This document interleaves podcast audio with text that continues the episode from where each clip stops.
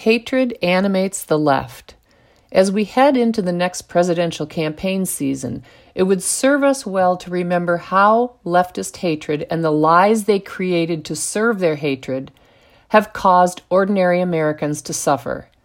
Leftist hatred of former President Trump resulted in the election of the senile mob boss Joe Bananas Biden, who has destroyed virtually every good thing Trump did during his four years in the White House. With his ill conceived COVID and economic policies, Bananas Biden destroyed a once flourishing economy that helped communities of color. Democrats don't really care about the welfare of those communities. Rather, they exploit them for votes. Democrats did care, they wouldn't incentivize fatherlessness, celebrate single sex family structures, and deny families school choice. If Democrats did care about families of color, they wouldn't defund the police and release criminals who plunder communities already ravaged by crime and poverty. While Trump presided over the historic Abraham Accords and foreign policies that kept bad actors in check, the feckless Biden emboldened tyrannical regimes. Biden's fear of the hysterical AOC and other climate chicken littles rendered the energy rich United States oil dependent again, thereby contributing to gas prices that influence peddlers can afford, but ordinary Americans cannot. Biden's enthusiastic support for racist academic theories, half baked in ivory towers, intensified racial division in America. Judge people by the color of their skin and their genitalia, especially if that genitalia is fake, say Biden and his collaborators. Normalizing racism and trans nonsense sits squarely at the top of Biden's list of unprincipled convictions.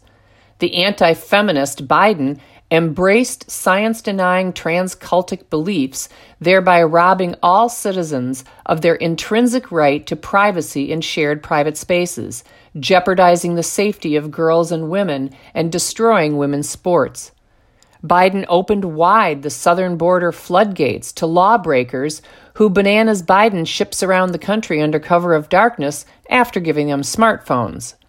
While Trump presided over the development and delivery of the COVID vaccine at lightning speed, Biden left his slimy, sluggish mark on the delivery of COVID testing kits. Worst of all, Biden, the fake Catholic, dismantled any policy that protects preborn humans and supports any law that enables women to order the killing of their living offspring up until birth. All of this harms ordinary citizens of every color, while the wealthy, powerful, and well connected remain immune from the consequences of their corrosive decisions. The achievements during Trump's brief tenure were all the more remarkable in that he had to contend with Democrats in Congress who were determined to spend millions of taxpayer dollars to promote what they knew to be lies in order to unseat a duly elected president. That, in leftist la la land, is an ethically defensible way to refuse to accept the results of an election manufacturing a Russian collusion hoax involving FBI agents, wasting taxpayer money, and lying to judges to unseat a sitting president is the modus operandi of the proudly non insurrectionist Democrat Party. At the same time, Trump had to contend with relentless assaults by a shockingly partisan and hostile press more skilled at licking the muck boots of the DNC than at journalism.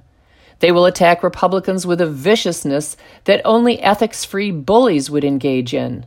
This was a press so full of hatred and so petty, no women's magazine invited the most beautiful First Lady in history to appear on its cover. Some might call that microaggressive. Many on the left, and a fair number of people on the right, argue that Trump is a flawed man. No argument there. Who among us isn't? liar extraordinaire Adam Schiff, Nancy, let them eat cake while I get my hair done, Hillary Clinton, whose list of ethical violations, including attacking the victims of her husband's sexual predations, is too long to enumerate.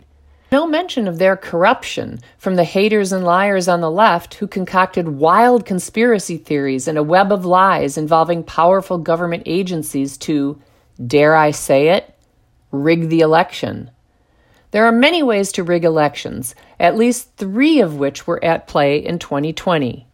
First, the cognitively fading Joe Biden was largely concealed from the public eye, and the bootlicking press found nothing troubling with his cellar dwelling.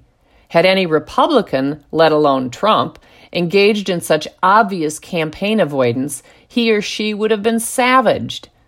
Even a woman of color, if Republican, would have been savaged. Second, social media superhero Meta Man, also known as Mark Zuckerberg, and his wife poured millions, 419 million to be precise, of their own money laundered through two nonprofits to ensure Biden's win. In other words, they surreptitiously plopped down their bars of gold onto the scales of equity. And third, another social media mogul, the pixelated Jack Dorsey, banned from Twitter a major story about the laptop of the second in command of the Biden crime family, Hunter Biden. Other press outlets followed suit, thereby keeping information about a real influence peddling scheme slash collusion involving the Bidens, Ukraine, and China from voters. So, as we enter the presidential campaign season, let's not be deceived by lies, nor distracted by a quixotic quest for a perfect candidate. There will be none. Support candidates whose policies will result in conditions that allow free speech, religious liberty, and human life to flourish. Reject candidates whose party seeks to constrain speech, undermine religious liberty, indoctrinate children, kill humans in the womb, foment racism, endanger the safety of girls and women, subordinate human needs to the desire of climate hysterics, facilitate border lawlessness and criminality in our cities, and render America less safe from enemies foreign and domestic.